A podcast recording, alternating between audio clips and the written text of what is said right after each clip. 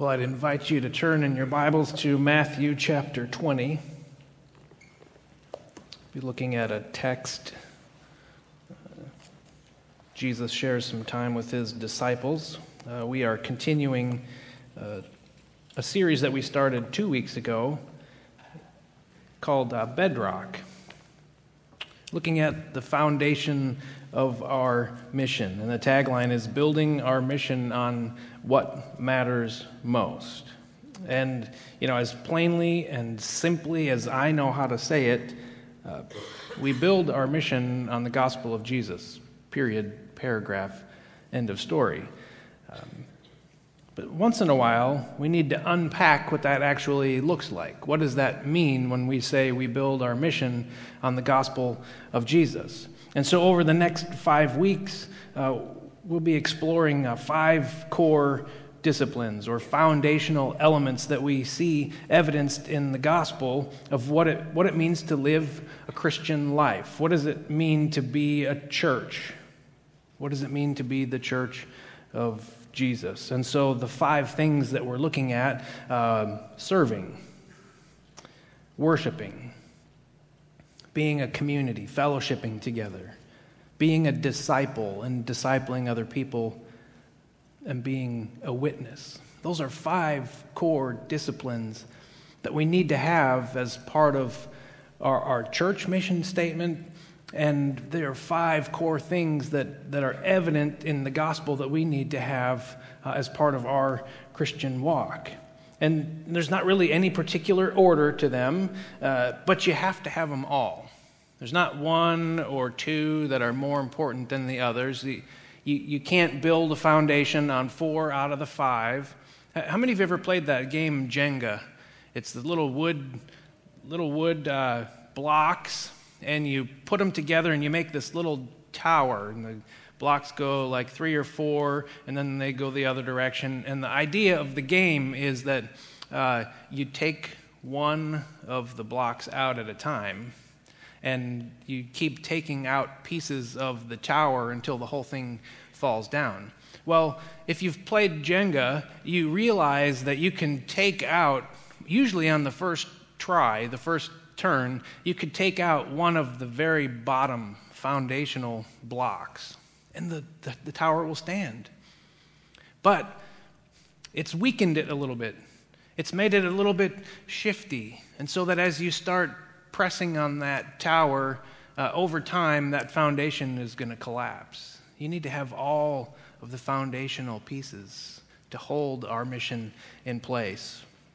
And so, with all of the, the emphasis that we have this morning on, on areas in our community for, for local service, it, it, seemed fitting that today we would start off the series by talking about serving. And, you know, there's plenty of passages in our scripture that talk about being a servant. Uh, but I thought that it would be uh, good for us to look at a story where Jesus uh, teaches his disciples about being a servant, where Jesus models for his disciples what it means to serve other people. So I'd invite you to stand with me. Uh, we're in Matthew chapter 20, and we're starting in verse 20. 2020. Then the mother of Zebedee's sons, so the boys are James and John, came to Jesus with her sons and kneeling down asked a favor of him. What is it you want? he asked. She said, Grant that one of these two sons of mine may sit at your right and the other at your left in the kingdom. You don't know what you're asking, Jesus said to them. Can you drink the cup I am going to drink? We can, they answered. Jesus said to them, You will indeed drink from my cup but to sit at my right or left is not for me to grant. These places belong to those for whom they have been prepared by my Father. When the ten heard about this, they were indignant with the two brothers. Jesus called them together and said, You know that the rulers of the Gentiles lord it over them, and their high officials exercise authority over them. Not so with you. Instead, whoever, whoever wants to become great among you must be your servant. And whoever wants to be first must be your slave. Just as the Son of Man did not come to be served, but to serve, and to give his life as a ransom for many. This is the word of the Lord. Thanks be to God. You can be seated. All right, uh, I'll be the first to admit it. Uh, I like a good seat. Are you different than me? If you go to a concert or to a sporting event, you want to have a good seat. You know, I like watching hockey, and so when I go to a hockey game, I don't always get a great seat. But if, you know, the closer you are to the glass and the closer you are to center ice, the better your seat because you have a good vantage point. And in a hockey game, if you're up right up to the glass, you kind of really feel like you're in the action of the game. Or when you're going to a concert, it's nice to be up in the, the front couple rows to, to feel like you're part of the action. We were at an opera once uh, where we were so close to the front that we, when they said the P's and the, the P words, you could see the spit come out of their mouth. I mean, that's a they didn't have, you know, splash row seating labeled on there, but it seemed like that. But I'll admit it, I like to have a good seat. Are, are you different than me? Uh, I also like watching people. And, and uh, I'm thinking about how we line up for things. When you know, Southwest Airlines is a great example, and they've changed their policy a little bit, but years ago, you, when you bought a ticket on a Southwest flight, it was the first person to the airport got the best seats on the plane. Now they have, you know, you can, you can sign up ahead of time and you can get in these boarding groups. But uh, before, there was, you know, you could watch people. They would be there three hours before their flight would take off, and there they are, standing front, right in the, right in the front of the line. I'm, I'm getting on this plane first, and I'm picking my seat.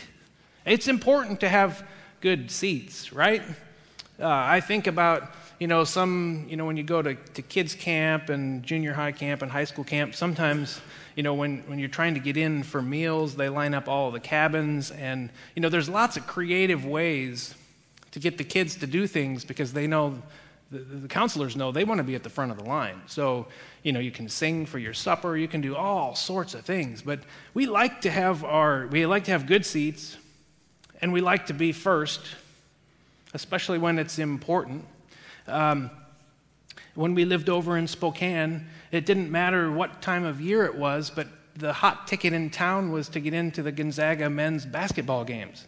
And so when they would open up the, the ticket offices for that, or when people would line up, I don't know, a day or so in advance and camp out in the frigid temperatures just to be first in line to get a ticket, to get the good seats. Today's story, we, this is kind of on full display, is it not? Uh, two of Jesus' disciples, James and John, and their mom come to Jesus. And, and just before our text, Jesus has told them flat out hey, the reason why we're going to Jerusalem is for me to die. This is the third time in Matthew's gospel that Jesus has predicted his passion, as we call it. We're going to Jerusalem. I'm going to be handed over. They're going to crucify me. I'll die a criminal's death. But on the third day, I'll be raised again. And so, immediately following this little vignette in Scripture, these boys come with their mom and this request. I don't think that they're connecting the dots here. I mean, this is the third time now they've heard Jesus talk about this whole death thing. They've proclaimed Jesus as the Messiah, and for them, Messiah meant that, okay, he's going to kick out the Romans, we're going to set up a new political regime. Jesus is going to be in charge, he's going to be the king, and we're going to restore right worship in the temple. They liked that idea. And when Jesus started connecting his messiahship to this whole death thing, it was complete disconnect for them. They, they didn't understand it. I mean, that sounded upside down, backwards, sideways. It just didn't compute with these guys. And so James and John uh, come to Jesus, And it's very evident that they're not connecting the dots. And they've conspired with their mom, who they've convinced to ask the question Hey, mom, ask Jesus a question for us. We, we want to sit at his right and his left. And mom's like, Well, that, that sounds good. I want my boys to have places of and positions of, of honor in this kingdom. And, and, and so she approaches Jesus with this question Hey, you know, hey, Jesus, do you think my boys could sit on your right and on your left when, when you become king, when you assume this throne? Wow, that's pretty bold, don't you think? And Jesus has just said, I'm going to suffer and I'm going to die. And you're thinking about a good seat? You're thinking about, you know, front row, center ice? Eh, I don't understand. I imagine that he's thinking, what are these two yahoos doing on my staff? I selected these guys. I've been teaching them, I've been training them. What is going on here? I would say that this was one of those awkward moments in the gospel.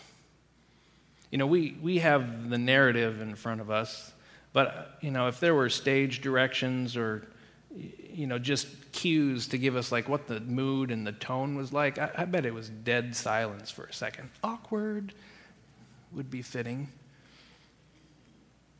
These guys want the front row seat, they want the VIP treatment.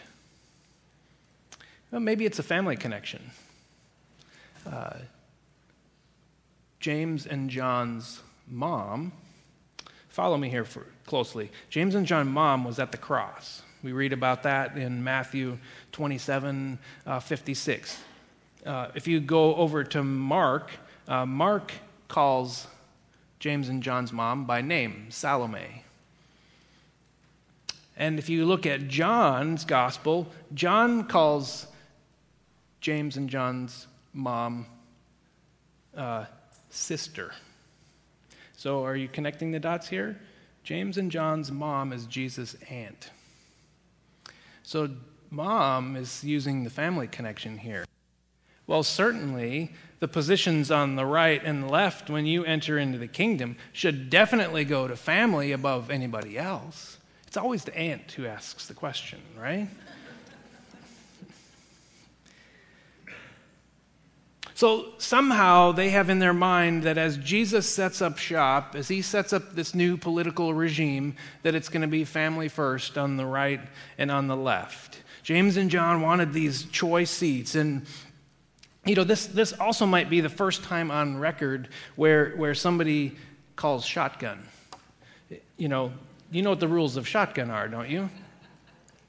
The rules of sh- shotgun suggest that uh, as you're going out to your vehicle, as soon as the vehicle's in sight, the first person to yell shotgun gets to sit in the front seat, right?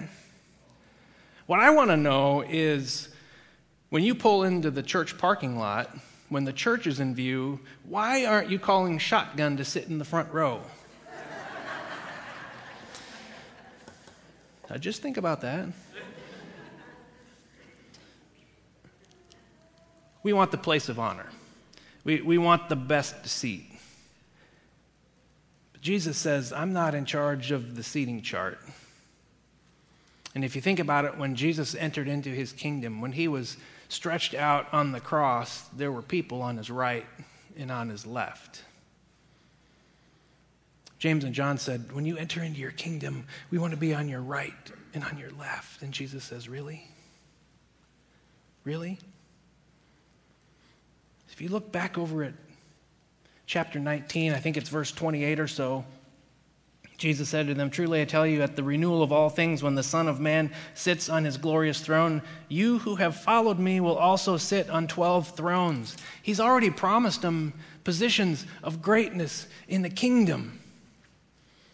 But James and John, they wanted something even greater than what Jesus has already promised them. They want to have some special executive council that singles them out over and above all of the other disciples. See, this worldly ambition that they're carrying, it's on full display.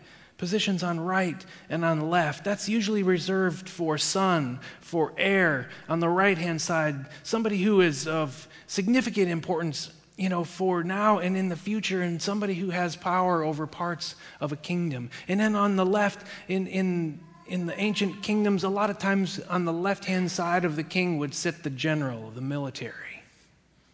People of importance. And James and John are saying those are the spots that should be reserved for us. See, they wanted costless glory. They wanted personal success without personal sacrifice. They wanted Jesus to just uh, make that a nice super highway to success. Jesus, you can just speak it, right? And left. You know, if we think about it, it, it happens now too. People try to align themselves uh, with those who they think are going to be successful. If you think about politicians and sports figures and, and the scramble with sport agents uh, to, to find the young athletes and you know just become their friend so that when the sports figure becomes big, they're right there. See, I've been with you all along. But it only is skin deep. It only goes to the surface. It, you don't get much past the the sly smile once you get behind that, or once failure sets in, or something goes wrong, those people disappear in a hurry. See, if I were Jesus, and it's a good thing that I'm not, uh, I think I might have been tempted to, well, let's just say, be a little bit less than charitable with these boys. I, I think I think that I would have been tempted to tell them exactly what I thought about their power move here. I, I, would want them, I would want to teach them a lesson of some sort that they would not soon forget. Uh, you know, maybe if this is a classroom kind of a setting, I would have, I would have wanted them to write a thousand times on the chalkboard, I will not do an end around on my fellow disciples. I will not seek positions of power and glory for myself. I had a teacher in, I think it was fourth grade, uh, when people got a little bit out of line in class, uh, we'd either have to write, well, I'm not talking about personal experience here, but others in my class. And, you know, on special occasions, she would, she would draw a circle on the chalkboard and so if you were out of line and, and if you needed to be reseated for anything, once in a while she would have my friends come up to the chalkboard and put their nose in the circle for a period of time. Now, the circle was never at nose level. The circle was either a little higher or a little bit lower. So you were just uncomfortable. That would be a lesson that I wouldn't soon forget. See, if I was Jesus, I would have wanted to figure out something that would have drove home my message to these disciples. But not Jesus. Jesus was patient, he's kind. He didn't lose his temper, he didn't get angry with their density. I mean, he didn't even call them any names. Uh, I don't think that we would mind if, if Jesus had just called them out as a bunch of uh, selfish, glory seeking, power hungry morons appearing to care only about what they got out of the whole arrangement. I wouldn't fault Jesus for that. But no, Jesus is patient, he's kind. Jesus has the cross on his mind. And these guys were thinking about the corner office and when we think about the disciples, we got to be really careful because it's easy to poke fun at them, but that's one that we get sucker punched because the disciples are us. When we look into the lives of the disciples, we realize that their tendencies a lot of times turn the mirror on us. And that once in a while, we get caught up in thinking similar thoughts to them. So Jesus has the cross in mind. The disciples have a picture of a throne in their eyes. And when you have a throne on your mind, it's impossible to see the cross. When we have power and glory and prestige and and all of those things clouding our minds, it's absolutely impossible for us to understand the cross. See, Jesus responds directly to James and John. He says, You have no idea what you're asking for. No idea. See, in my kingdom, the first will be last, and the last will be per- first. And the positions of honor and power are, are meaningless in a kingdom like that. Before Jesus allows them to respond, he asks them a question. He says, Can you drink the cup that I'm going to drink? Now, the cup language, if you look back in the Old Testament, is pretty significant. When we talk about the cup in the Old Testament, we're talking about a cup of suffering. We're talking about a cup of God's wrath, of punishment, of judgment, of scorn, of, of shame. And Jesus says, I'm going to drink this cup. Can you drink this cup? That imagery had to be right at the forefront of their minds, but because of the because of the throne occupying their vision, they say, Yes, yes, yes, yes, we can do it. We can do it. Sign us up. I'm in. We'll drink the cup, Jesus. Even though a cup of suffering didn't make any hill of beans difference to the disciples, they, they don't get it. They, they have the picture of the throne in their minds and, and this cup of suffering that Jesus is talking about. It doesn't compute.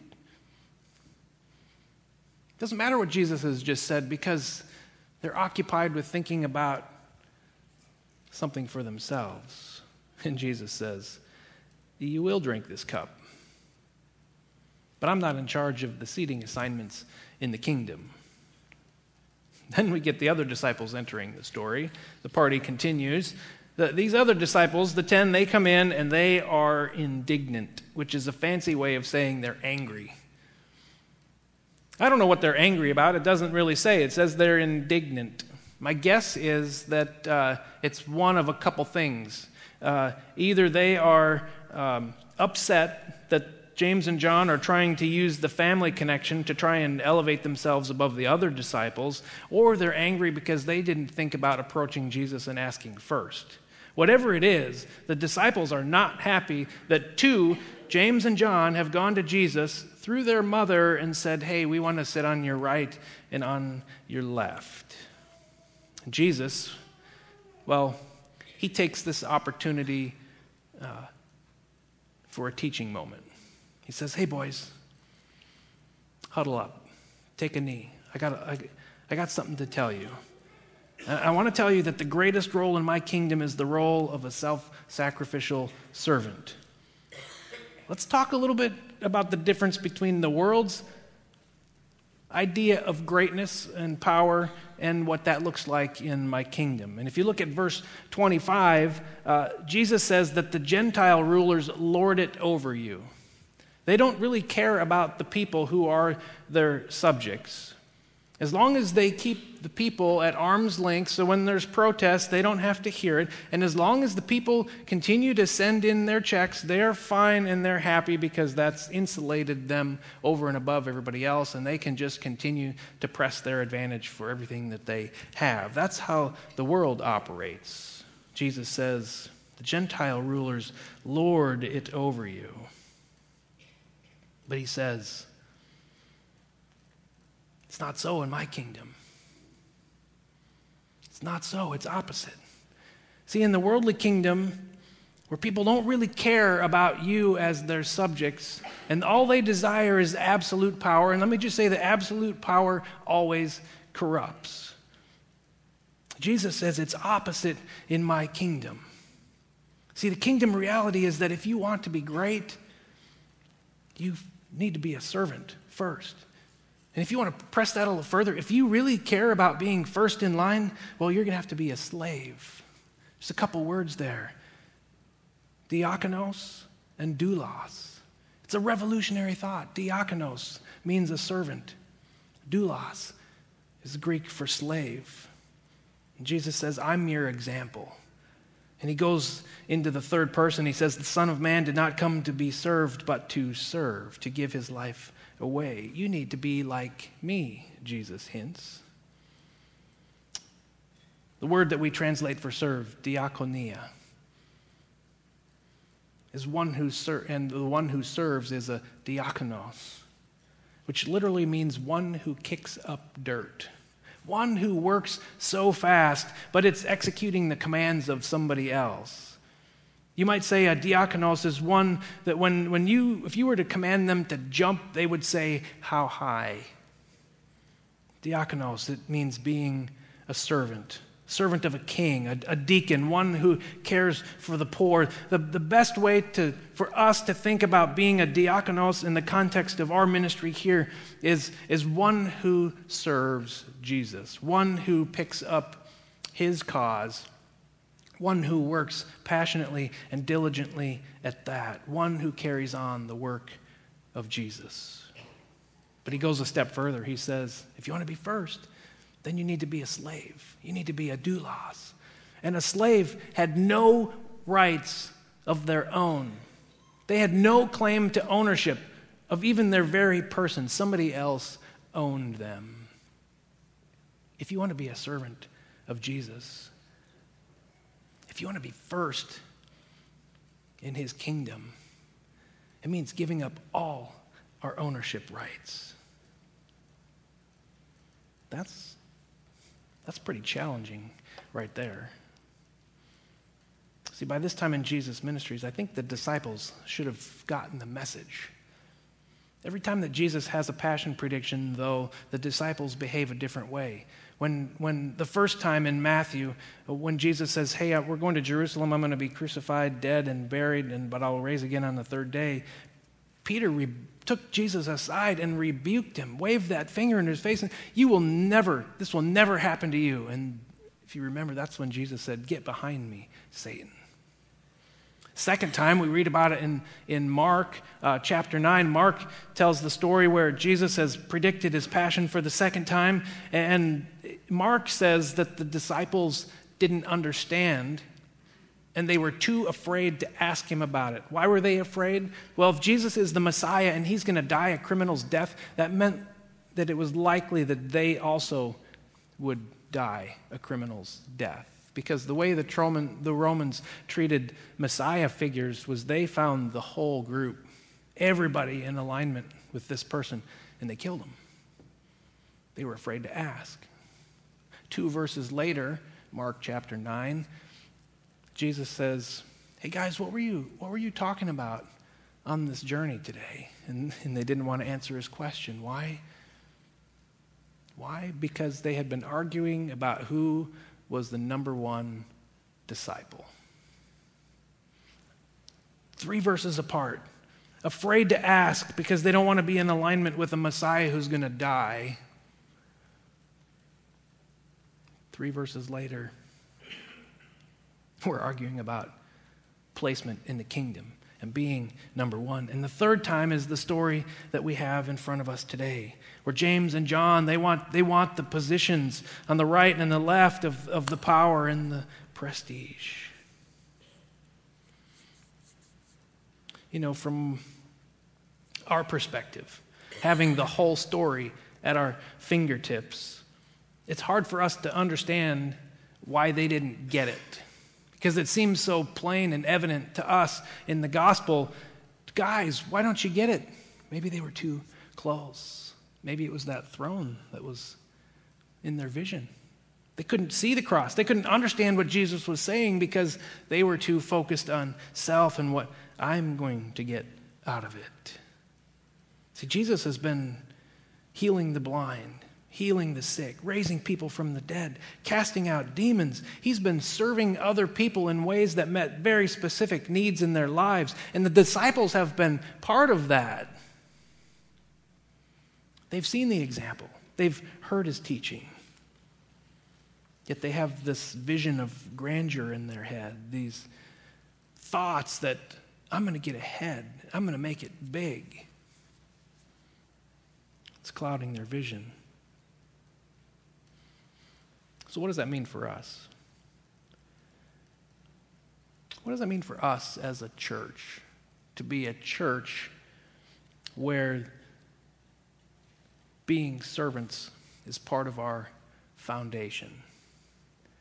And what does it mean, actually, to say that being servants is something that we truly desire to build on?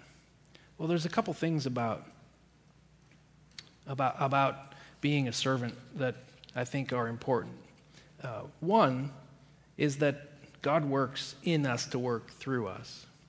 Uh, you know, when we read in the, in the Gospels, uh, I think about the examples that Jesus gave them and, and the things that they, he invited the disciples into. And I think of the story of the feeding of the 5,000, where the disciples saw a need. They're catching on. Hey, we see human need. And Jesus says, What? Feed them. And the disciples say, Well, we don't have any money. We're out in this remote location. Do you want us to go buy food? They're thinking about all the logistics and how do we make this work. And Jesus says, Well, you just give them something to eat. It doesn't make sense to us, Jesus. How, how's that going to work? And he says, Go, well, what do you have? Go find out. And they come back with five loaves and two fish, and they hand it to Jesus, and he, he blesses them, and he breaks them, and he hands it back, and, and they distribute it out. The beauty of that story is that God works through the disciples. He doesn't go around the disciples. He needs their hands, He needs their feet, He needs their sight to see that there is a need. So, as we think about that as a foundational principle upon which we build our mission, it's important for us to recognize that God works in us to work through us. God needs our hands, He needs our feet to see the need out in the community. And then, not just to see it, but to engage our resources, to come together as a community to try and meet this specific human need. The other thing that I see happening when we build a, a mission on being servants is that when, you're, when you are serving other people, a community is formed and a community can be transformed. The work and witness team that we have down in El Salvador over the past several months has really become a small community because they knew that they were going to address specific human need down in El Salvador. And they came together and they would pray and they would talk about what the, what the ministry would look like while they were there. Think about um, Love Inc and the Lewis County Gospel Mission and the, the Twin City Women's Shelter and all of the other wonderful things that are going on in our community. When people come together to meet specific human needs, the community is transformed and communities emerge. People come to the gospel mission to eat and to talk, to pray with people. It's a community. The people who go and serve, well, they've locked arm in arm with other followers of Christ, taking the love of Christ out into the world. There's community that's formed in that team. And collectively, together, those two can come together as you share the love of Jesus with them. See, if we don't have diakonia, serving, as one of our core disciplines, we're in danger of the church just degenerating into a bunch of religious consumers, looking only to be fed and, and caring only about having our own needs met, and not looking how we can pass along the Lord's blessing to other people. See, in Micah 6 8, it tells us what's required of us says to act justly, to love mercy, and to walk humbly with God. Well, two out of the three right there tell us to be advocates of other people who have a difficult time helping themselves. Encourages us to be full of compassion for human need, to work at reforming systems on occasion when they need to be changed. See, through serving, community can be formed and it can be transformed. So when, when we come together and we focus on being more Christ like in our walk, individually and collectively as a church, as, as we respond to God's grace in our lives, we're going to seek to go where Jesus goes and do what Jesus does, because that's what he has planned for us. See, we're not going to be concerned with the best seats in the kingdom. The obstructed view seating is going to be just fine because we'll be spirit gifted servants who continually look for need, specific need, wherever and whenever God would show us that, we'll be ready to respond.